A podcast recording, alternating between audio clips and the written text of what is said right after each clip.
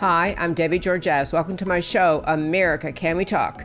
Today we're going to talk about the Ukraine whistleblower farce, Biden's real UK, Ukraine scandal, Candace Owens 1, DC Dem 0, and finally the Democrats' latest threat to free speech. And I'll tell you why these stories matter to you. Stay tuned.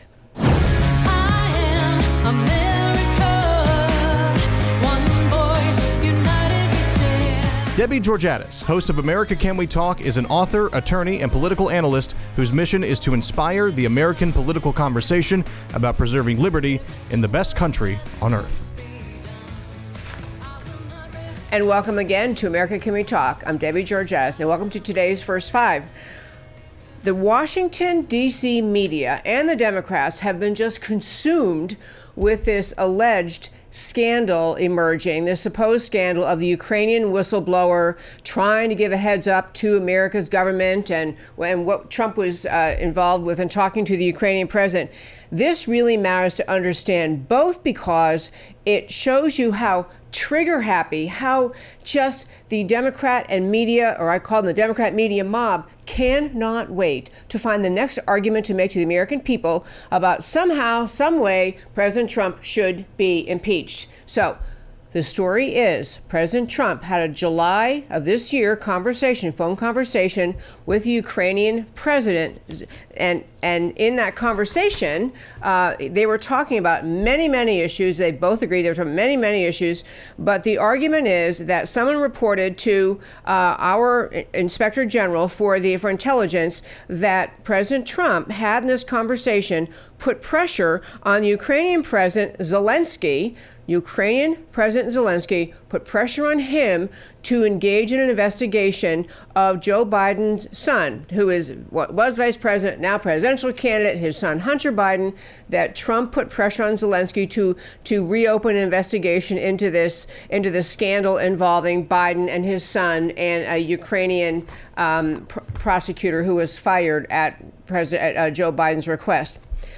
In the first five days, I just want to focus on just how little it takes to inspire the left to go ballistic, claiming they've now finally found the impeachable offense. Here are a few actual facts. The person who has made this whistleblower statement to America uh, made it actually to the um, Office of the Intelligence Community Inspector General. Intelligence Community Inspector General, and it got to the actual person holding that job, Michael Atkinson.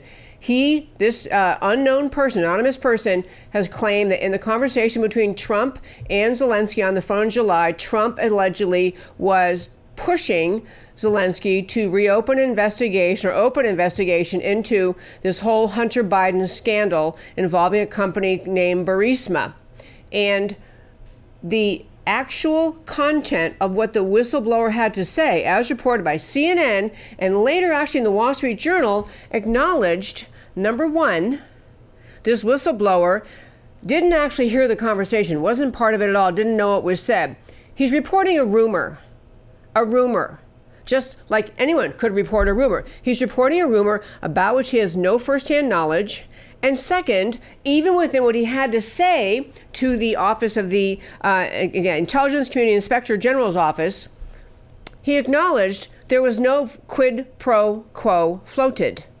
And that just means Trump didn't say, if you'll reopen this investigation into Biden and his son, you know, we will, uh, you know, loan you more money. Or if you don't open this, we may hold back on our aid. No quid Crow, quid quo, I always stumble with those words, sorry. No deal. Trump did not try to make a deal. He just said to, to uh, Zelensky, I think you should keep investigating Biden and his son, Joe Biden and his son Hunter. And that was a conversation. Apparently, in this long conversation, that was mentioned several times. Why don't you look into this? And as a matter of fact, that you back up from that, this is not a news story. It isn't like Trump dug up some long hidden secret and tried to pile on the um, Ukrainian government to look into this. This has been an ongoing, known scandal for a long, long time. This has been going on since it happened. Discussion of why did Biden get to get away with this whole uh, what he did when he was in the Ukraine. He is representing. He's vice president at the time. He's representing the Obama administration. He's over in the Ukraine, and essentially pressuring these people, pressuring the Ukrainian government to fire a prosecutor. You have to follow the story. Fire a prosecutor, because the chief prosecutor, because that guy, that prosecutor, was engaged in a criminal investigation of a business, a Ukrainian business, a Ukrainian American, and his own son, Hunter Biden, sat on the board of that company.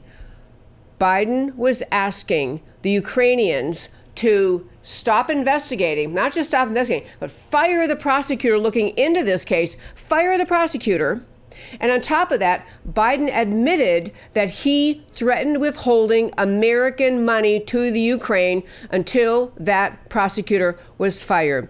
I have my incredibly wonderful Matt, the wonderful producer. He is going to play a clip. And Matt, this is the one, uh, yeah, Biden on the Ukraine and firing the prosecutor. If we can play Biden admitting this on television, national television in America, that that's exactly what he did. Here he is. I had gotten a commitment from Poroshenko they would take action against the state prosecutor, and they didn't. I said, I'm telling you, you're not getting a billion dollars.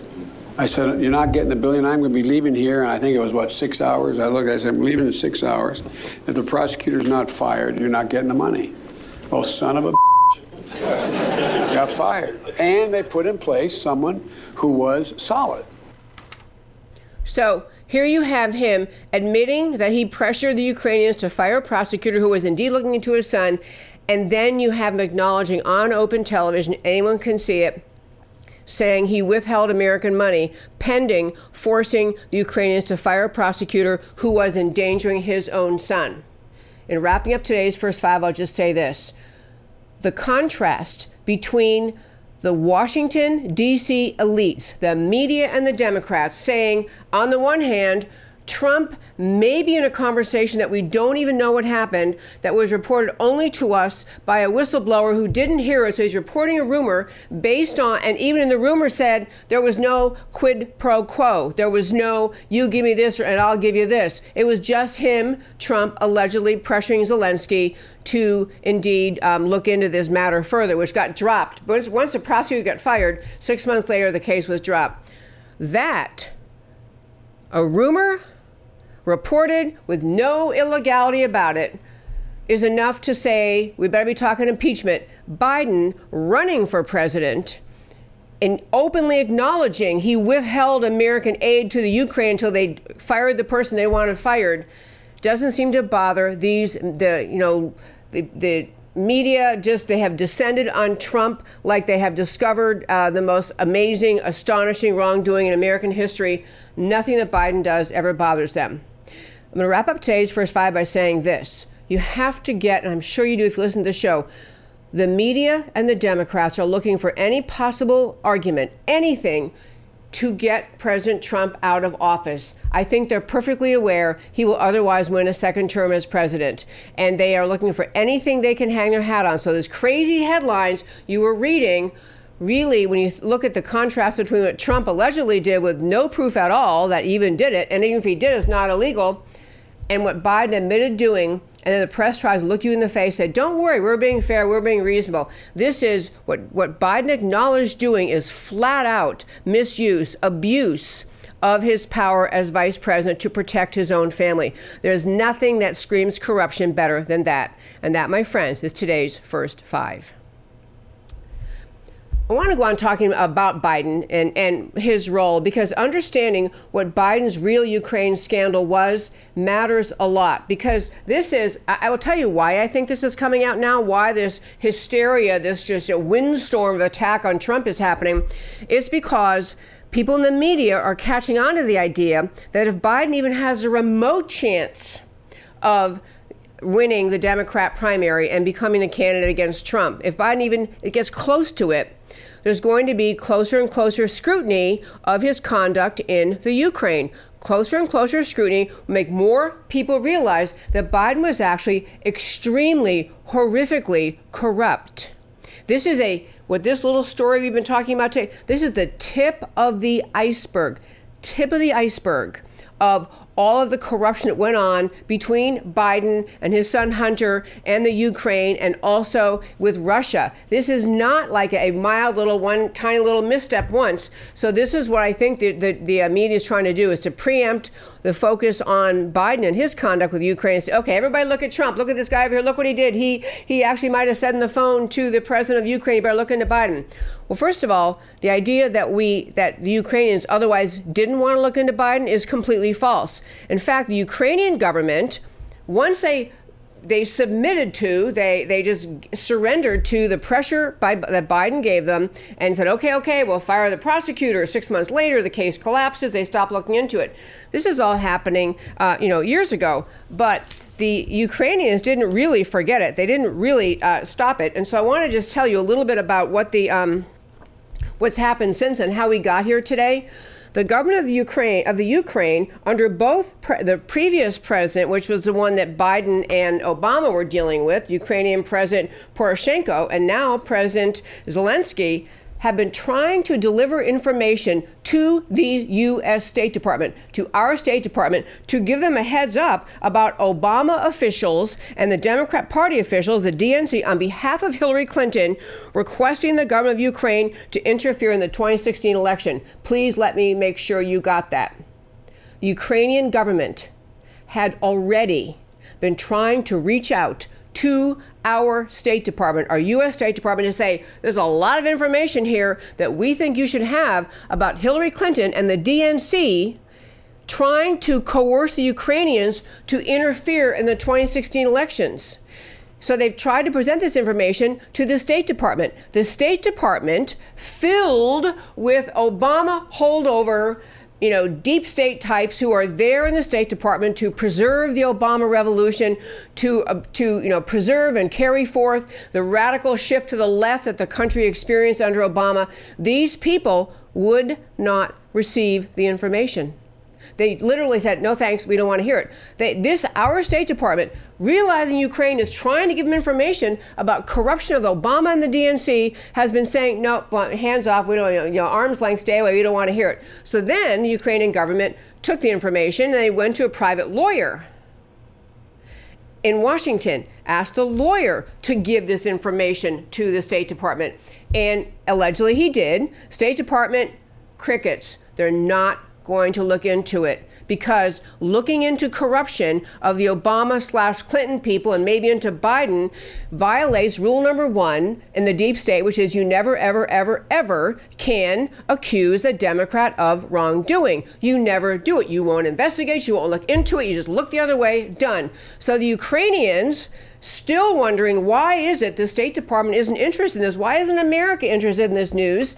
They then began to work through and ultimately went through Giuliani, Rudy Giuliani, President Trump's personal attorney. Giuliani is now in the picture. So when you had the Wall Street Journal burst on the scene last week and just act like the you know the sky was falling, we've discovered the most astonishing scandal ever that Trump happened to have a conversation with the president, you know, with his counterpart, his president of, of the Ukraine, and telling President Zelensky that he thought the, the Ukrainians should still be looking into what the heck Biden did and probably what the other Democrats did the, they the Wall Street Journal even, but certainly CNN, the left wing media has been trying to act like this is the most shocking revelation that a president would actually encourage Ukrainians look into it. Ukrainians are saying We've been looking into a lot of corruption. We're trying to tell you. We tried to tell your State Department. They wouldn't. They wouldn't let us. They wouldn't receive the information. They just didn't want to hear it. Same with when they had a private lawyer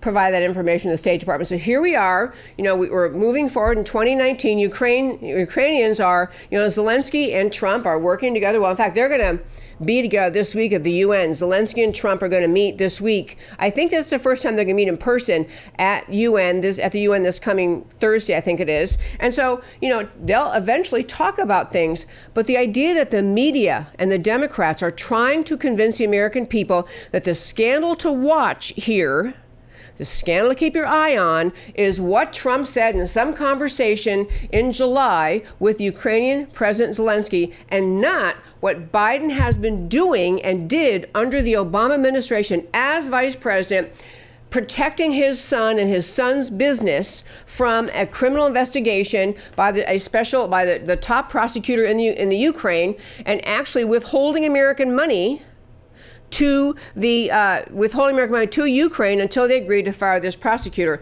I mean, th- if there ever was an example of the absolute convoluting of justice and, and truth. It is the way in which the media is acting like this is the most hysterical thing that has ever, just the most amazing wrongdoing because Trump might have said to Zelensky, you better look into this. And again, no evidence Trump had any quid pro quo. In fact, the, um, the uh, Ukrainian foreign minister has come forward saying, you know, uh, there was there was no wrongdoing, as far as we can see. I mean, they've, he, they've he's acknowledged, yeah, they talked about a lot of things, but there was nothing inappropriate. There was no um, there was no effort by President Trump to tell Zelensky that you know we're going to withhold money or promise money. He said there was no pressure at all in that call. This is someone who actually knows about the call, not an anonymous uh, tipster alleged tipster to our government who's trying to stir things up, uh, but actually someone aware of what would happen the call is saying uh, there was no pressure. There just wasn't any. But this excitement in Washington about the idea that maybe they've uncovered something in which they can use it to impeach Trump has even gotten to the point that Nancy Pelosi, who's been trying to say all along, there's not enough here, guys, there's not enough here to her fellow Democrats. You can't impeach a president because you don't like him. You can't impeach a president because he won and you wish he had lost. She's been trying to tell the Democrats, you have nothing to impeach him on. That's what she's been trying to say. But this little story being spun as though it is a, you know, the kind of scandal of the century, which until, at least based on everything we know today, there's not even a whiff of a scandal in this conversation. But, you know, the media, so, but Nancy Pelosi has said maybe this is it. Maybe this actually will get close to impeachment. I want to talk about the media's role in this for just a moment. It was so interesting. There was a Wall Street Journal piece that came out last week. It was the big, you know, announcement uh, that this was reported as a news story, not an opinion piece, a news story. Trump repeatedly pressed Ukraine Ukraine president to investigate Biden's son. And you know, there was another even crummier, really obnoxious, just stupid level um, editorial in the Wall Street Journal today by some guy named Alan Cullison, who is basically saying that this is the most outrageous potential scandal if Trump did what we think he did. You know, this is horrible. This is the end of the world. And he went on to say in his piece that you know, Trump's trying to make reference to what Joe Biden did in the Ukraine, protecting his son, you know, arm twisting Ukrainians to fire a prosecutor to protect his son, and threatening to withhold money, as he admitted, you saw on open television, to withhold money from Ukraine until they agreed with his arm twisting, fire the prosecutor to protect my son. The idea that that whole episode is known to all these people in Washington including this joker who wrote the piece at Wall Street Journal. And yet, what he reported in this piece that I'm telling you about is he said, and after you know everyone's looked at there's everyone's confirmed nothing wrong with what Obama did, not, with what um, Biden did, nothing wrong with arm twisting, nothing wrong with saying we demand you stop investigating my son's company, no, nothing wrong with the idea that um, Biden said you know we're going to hold back our, our aid to your country until you do what we say. I mean, this guy tried to pass that off as no big deal, but this idea that maybe Trump said something in a call with Zelensky last month or in July, you know, that that is a scandal of the century. So I looked into this guy. I'm like, why would somebody in the Wall Street Journal that, you know, people always say, well, if it's the Wall Street Journal, it's probably the conservative view. Just to be clear, the Wall Street Journal has plenty of uh, writers, reporters um, who are not conservative. They have a fairly conservative editorial page, but they've hired writers and uh, who publish on the editorial page and, and, people who write who are simply not conservative. They are out. They are very much out to get conservatives, just like so much of the mainstream media, even the Wall Street Journal. And this guy Cullison, getting to my point, I looked into it, like why would a guy write this just completely? You could have you could have found it on you know Huffington Post or Vox or Atlantic or one of those just well-known left-wing rags but he wrote in the Wall Street Journal. This guy Cullison, you know, he does have a very Ivy Leagueish education. I looked into him. Um, he has a. Um, he did work for uh, Wall Street. He works. Uh, I'm going to get to the important point in a moment, but um, he first worked for Dow Jones as a copy reader. Um, he began with the Associated Press um, in June 1995. June 1995, long time ago he moved to Moscow as a reporter and in May 1998 became the Newswire's Moscow bureau chief. This is a guy who loves leftism and communism so much. He's lived in Russia since 1995. His head he goes to liking whatever it is Biden and Obama like. He would like the idea that Biden arm twisted the Ukrainians. He would, I mean, th- this is a guy who's got his bias so woven into how he sees the world that he actually, with a straight face, I assume writing he had a straight face, put in a line in this piece he wrote about, and you know people looked into it, not one darn thing wrong. There's absolutely nothing wrong with it. With um, you know with Biden going over to the uh, Ukraine and arm twist him to fire prosecutors looking into his own son's business and threaten to withhold American money. I mean, seriously. So, and you know, uh, there were other uh, pieces written by various outlets talking about the, um, you know, the, the whole Biden adventure. But I'm just, I am just skimming the surface of this story today. I want you to understand how serious this is. Number one, Biden and his son, and all of the dealings with, as I say, not just the Ukrainians, but with the Russians and other entities, the Biden people team, which is, you know, Obama Biden, use their power in very corrupt ways, especially I'm t- this this deal with this whole setup with deals and whose son can be on some company. In fact, Biden's son became a board member of this Ukrainian company that was being investigated and about to be prosecuted. His son became uh, a board member there with absolutely no expertise in anything the company did. He earned as much as $83,000 a month. I'll take that gig. $83,000 a month to, with no knowledge of any kind about the business Burisma was engaged in, but he was, after all, the son of the vice president. That's how Hunter Biden got this job. That's why his dad was, you know, uh, in in the middle of things in the Ukraine, doing what he could to protect his son's interests. And as people became more and more aware of how corrupt the company was, and they're looking into it, in fact, uh, Britain had frozen this company's assets. Ukrainians looking into how corrupt this company was. And so Papa Joe stepped in on behalf of his son back when he was still vice president and just said, you know, you, you can't have any money from us. You're going to fire this prosecutor and drop the investigation. And so they did. So the idea that this story emerged out of nowhere in the last, you since last Friday, and, and all of a sudden, who knew there was uh, questions about Joe Biden's conduct in the Ukraine? There were people in America, there have been since the whole thing happened,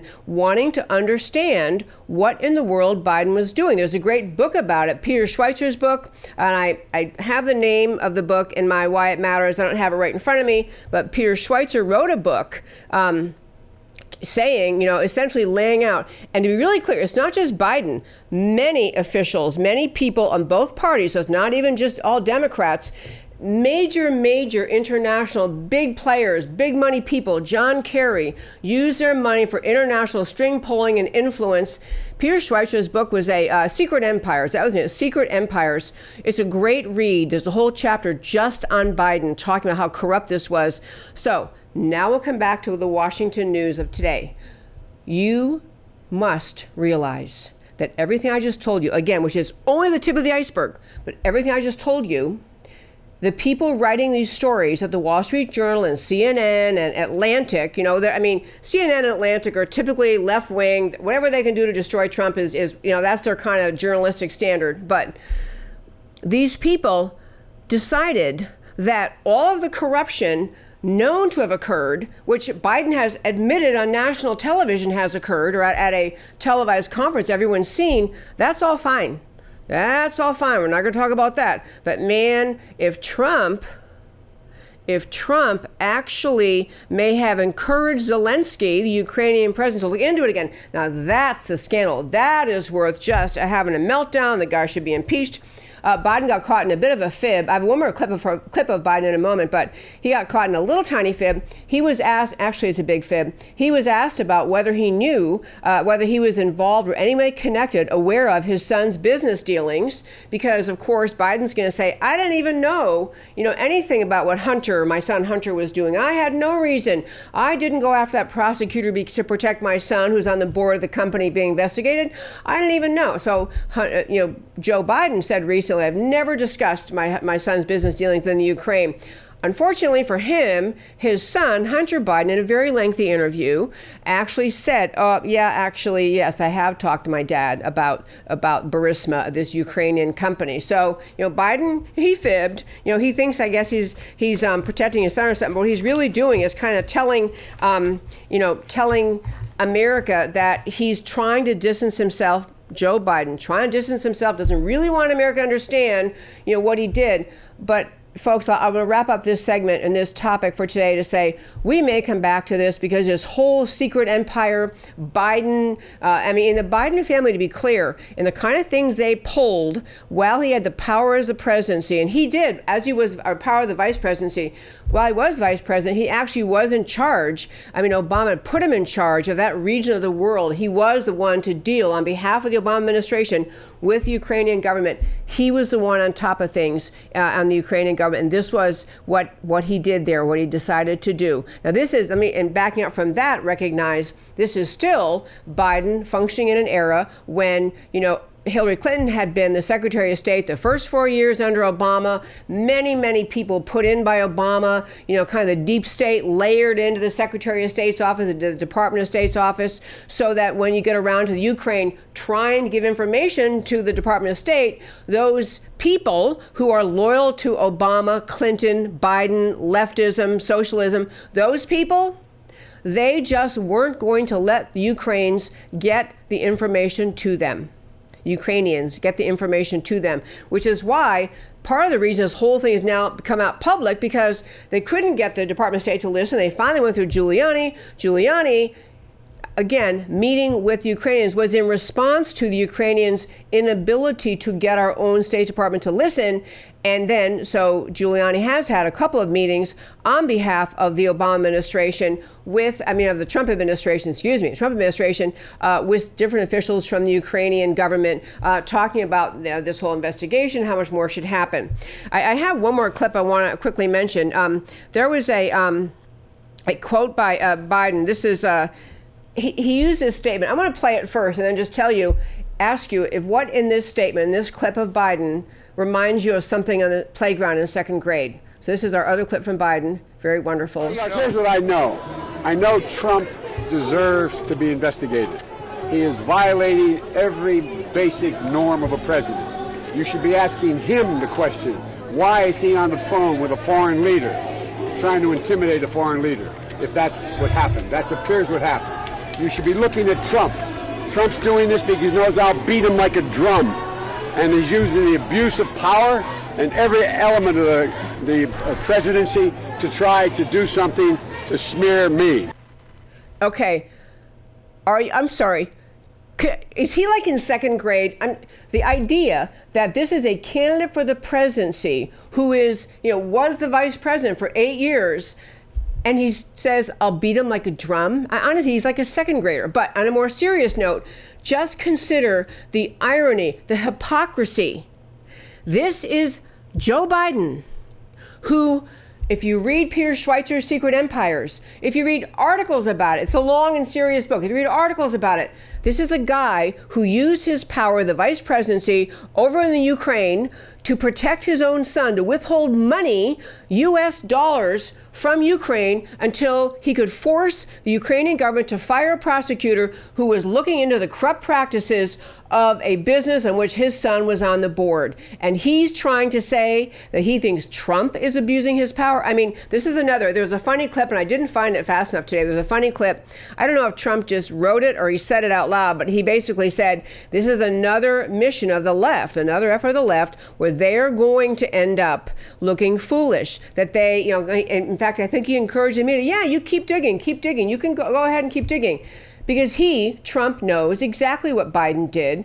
Most of Washington knows what Biden did. But all that corruption Biden did, he's perfectly comfortable staring reporters in the face with cameras rolling, trying to virtue signal his goodness and say, yeah, this is an example of Trump's corruption. Trump's abuse of power. I mean, the irony is so thick; it's just you. It's just staggering. So we're going to come back to this story. I have a feeling it's going to be one of those stories that kind of comes up and goes back down as soon as the Democrats realize we have nothing here. You know, we tried the Trump Russia collusion, we tried a bunch of other things, didn't work. This is going to rise and fall too, but it's a real window on the absolute determination of the American left to find any way possible to take out President Trump, to find a basis for impeachment. And it's also a window on their absolute willingness to cover for anything any corrupt Democrat ever did, including Hillary Clinton and including Joe Biden. Well, there was a really great hearing in Washington yesterday, or I guess it was last Friday. I mean, I'm going to guess some of you listen to my show, you've probably seen it, but I want to just set the stage. Candace Owens, the founder of Blexit, the black and Latina exit from the Democrat Party, just a fireball young, she's been on the show a couple times. She's a young, beautiful, smart, black woman, conservative woman, Trump supporter. In Washington, the House Ways and Means Committee, a subcommittee, the House Ways and Means Committee, held a hearing last week on alleged white supremacy. And they called in two white, prissy women professors to to just you know melt down with their virtue signaling sadness over the extent and the outrage of white supremacy in this country of course a democrat majority house is using this to uh, send a message to black america that democrats we see your problems we see your woes but the Republicans called Candace Owens as their witness. She was there, and the clip I want to play this is Candace Owens in front of the House Ways and Means Committee last week. I want to set one of the two of the things to set up in her opening statement. Before you hear the clip I'm going to play, which you will love, but in her opening statement, Candace Owens actually said, of course, white supremacy is indeed real, but added, despite the media's obsessive coverage of it, it represents an un and here are her words it represents an isolated, uncoordinated, and fringe occurrence within America. So Candace Owens opening statement saying, "Yeah, uh, on white, uh, hearing white supremacy, yeah, it exists." She says, but it's despite the media's obsession, it is isolated, uncoordinated, and a fringe occurrence. And she said it's a fringe occurrence that's being used, in my opinion, by Democrats to scare Americans into giving up their votes to a party that can no longer win based on simple ideas, which is why we're seeing so many of these hearings back to back, despite the other threats that are the other threats that are facing this nation. She says, I want to reiterate that point. White supremacy is real, just as racism is real, but neither of the ideologies are real in this room. They become mechanisms for the left to continue to call hearings and to distract from much bigger issues that are facing this country. So, with that, I want to play this. You'll hear first these two women, these women professors called in, white professors called in to talk about white supremacy and how terrible it is. And then you'll hear Candace Owens on fire. Thank you, Matt. I just have to say that I object strenuously to your use of the word hilarious.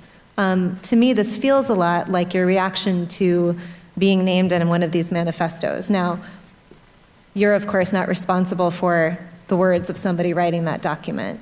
But I do think that laughing at it is a real problem because these are real families that are impacted by this violence. And I think our efforts towards talking about this have to start from a place of mutual respect, which is what I've heard from from this side of the table. Uh, Ms. Owens, obviously this is a gang up on you. You know, we, are we're, we're giving uh, these witnesses the ability to do a rebuttal on you.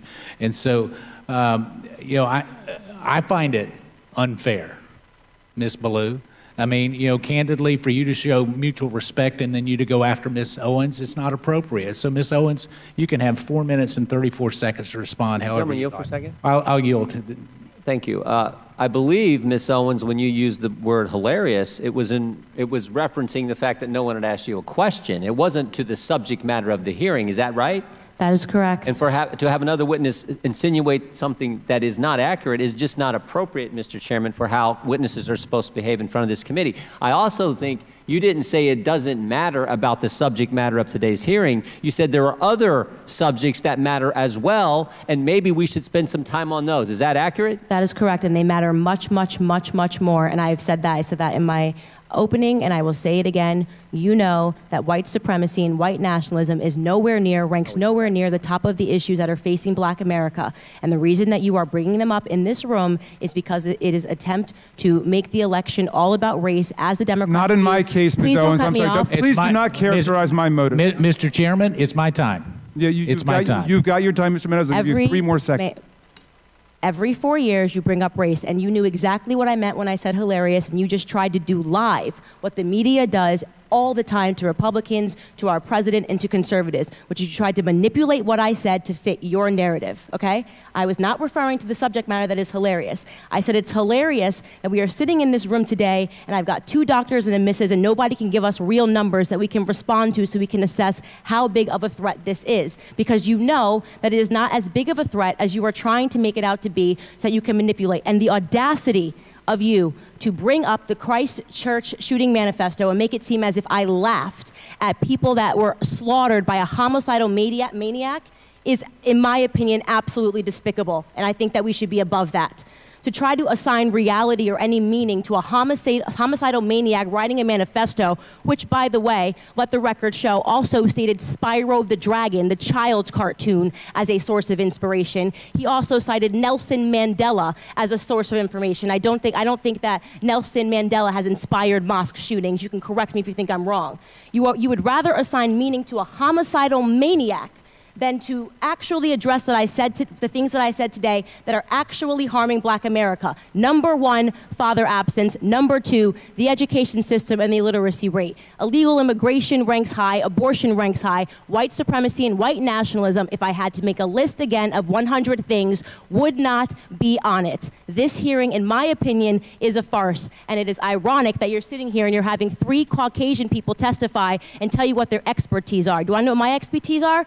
Black in America. I've been black in America my whole life, all 30 years, and I can tell you that you guys have done the exact same thing every four years ahead of an election cycle, and it needs to stop. Okay, friends, I hope every single one of you gets a hold of that clip or this segment of this show.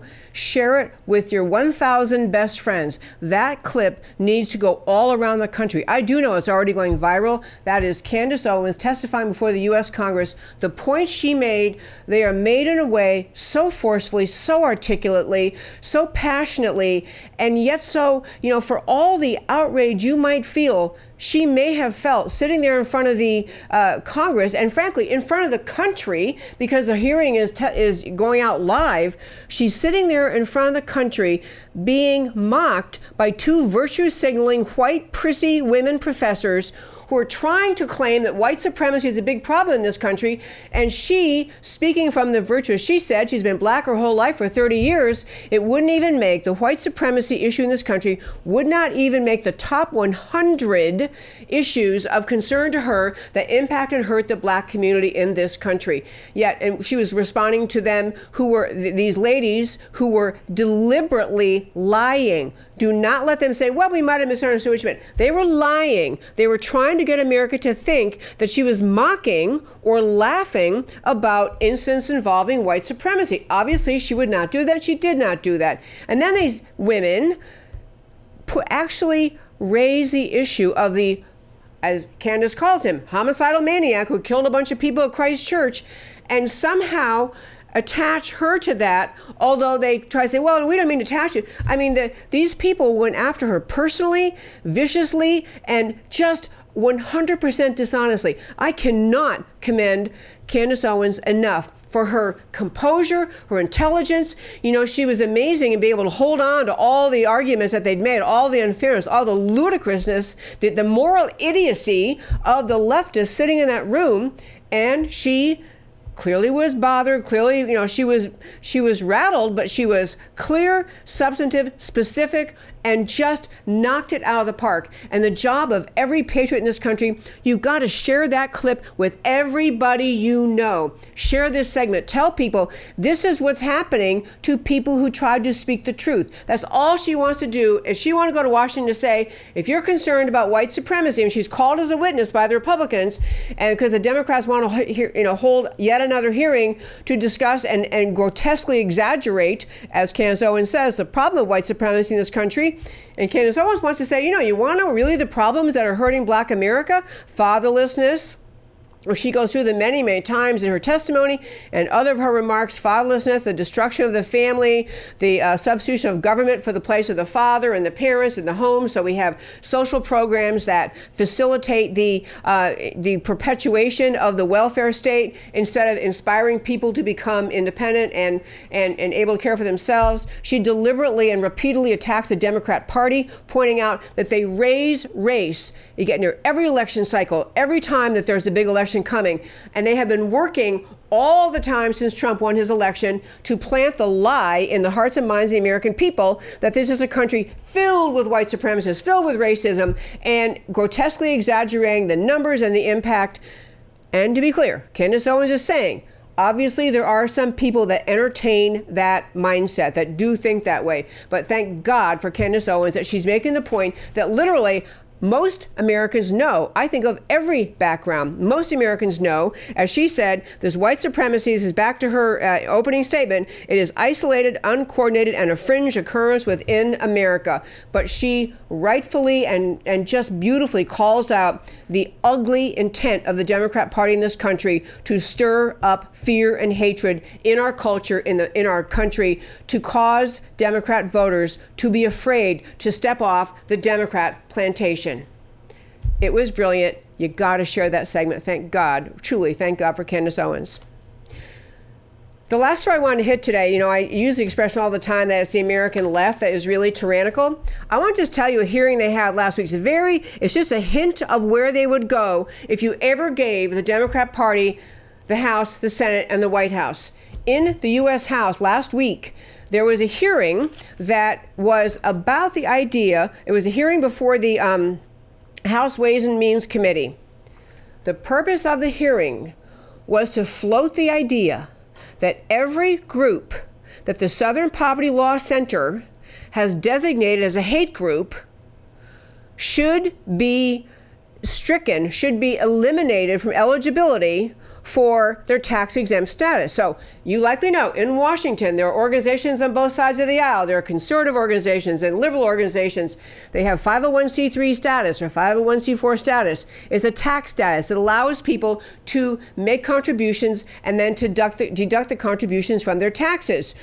Organizations that otherwise would have a really hard time having a voice in Washington have a voice because they have donors around the country saying, Yes, I agree with your message. I will donate to you because I want you to go to Washington and spread this message. And individuals around this country who are passionately wanting to speak, have America hear their voice.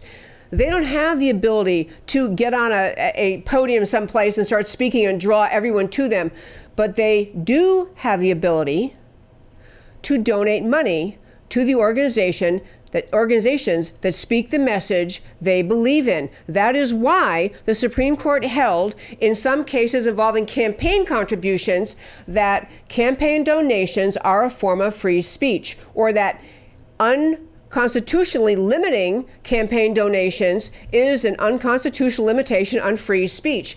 Is the way you can express yourself is because you can give money to a group that speaks. So back to this hearing in Washington yesterday. The Southern Poverty Law Center is profoundly radically leftist. They all they really are, they put a fancy, nice sounding name on their mission to destroy all the voices of conservative America, to destroy the voices of Christian groups, groups that speak up for border security, groups that speak up about dangers facing this country, groups that speak up for religious freedom and the protection of religious freedom in this country. Everything the left hates, everything the left hates religion the idea of people actually living their life based on their religion, security of borders, the idea of traditional family, the idea of, of protecting America from our enemies, all the things the left hates, the Southern Poverty Law Center conveniently labels every group that dares to challenge liberal orthodoxy on anything a hate group. This is how the Southern Poverty Law Center works. So what you heard from the Democrats, who, who this currently, unfortunately, have the majority of the House, this House Ways and Means Committee hearing, it was the Democrats telling America, if you will just give us the majority, So we have they have the House, they can get the Senate, they have the presidency.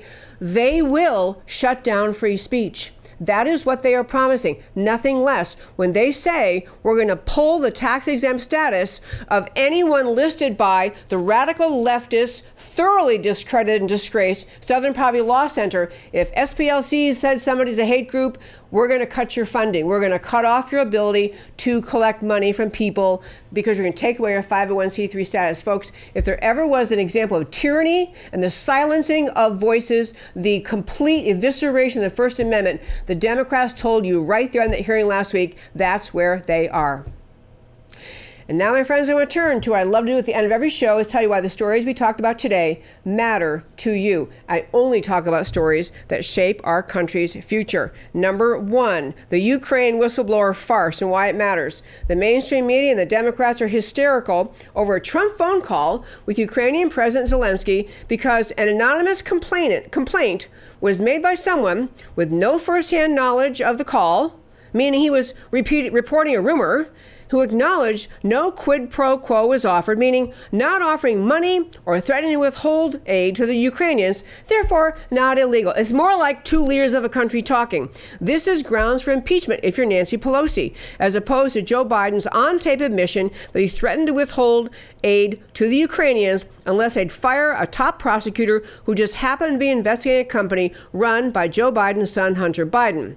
Biden's real Ukrainian scandal Joe Biden's son Hunter has essentially no objective qualifications for the jobs in finance or energy beyond his last name. Yet, business deals done involving him in the Ukraine and in China, while Joe Biden was vice president of the U.S. and major U.S. aid and policy questions were at issue, have enriched the Biden family by millions. This type of corrupt enrichment through the sale of U.S. influence, a version of pay to play, it is bipartisan. I'm not just picking on the Democrats. You should read Peter Schweizer Secret Empires How the American Political Class Hides Corruption and Enriches Family and Friends. Truly eye opening. Trump is blowing this corruption up, and the deep state wants to silence him. On Candace Owens, the most extraordinary spokesperson, Candace Owens is intelligent, insightful, courageous, and conservative, and happens to be young and black, and a voice and a force for tremendous good in restoring America. Her latest congressional testimony went viral again, puts the lie to smug leftists, this time white liberal professors scolding her about white supremacy. The best part, though, in my view, was her pointing out on national television and viral video that Democrats consistently stir up fears about racial prejudice and they grossly exaggerate the issue at election times to keep black America voting Democrat. This was simply priceless. Priceless. Must share that story. And finally, the Dems' threat to defund speech. To protect liberty, we have to have freedom of speech. The Dems in Congress threaten the tax exempt status of organizations listed on the thoroughly discredited and radically leftist SPLC, Southern Poverty Law Center, hate list. This is a flat out abuse of power and proof of the tyranny of the intolerant left. Support for a border wall, opposition to the communist Green New Deal, support for traditional marriage, all of those are called by the left hate speech. Understand this labeling anything liberals do not like as hate speech is the political tool of our time, used by the left to eliminate freedom of speech in America. Fight back. Do not listen to the Southern Poverty Law Center. One last thing in closing today. Tomorrow we have a very special guest joining us, Judge Jeanine Pirro. She's going to be talking about her new book, uh, what's happening on the ground in Washington. And I hope you can tune in tomorrow and every day to America Can We Talk. I do this show out of love of this precious, extraordinary country, this experiment in human liberty. I try to speak up for it every day because America matters. I'll talk to you next time.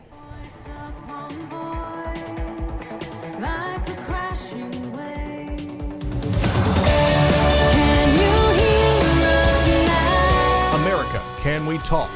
Truth about America.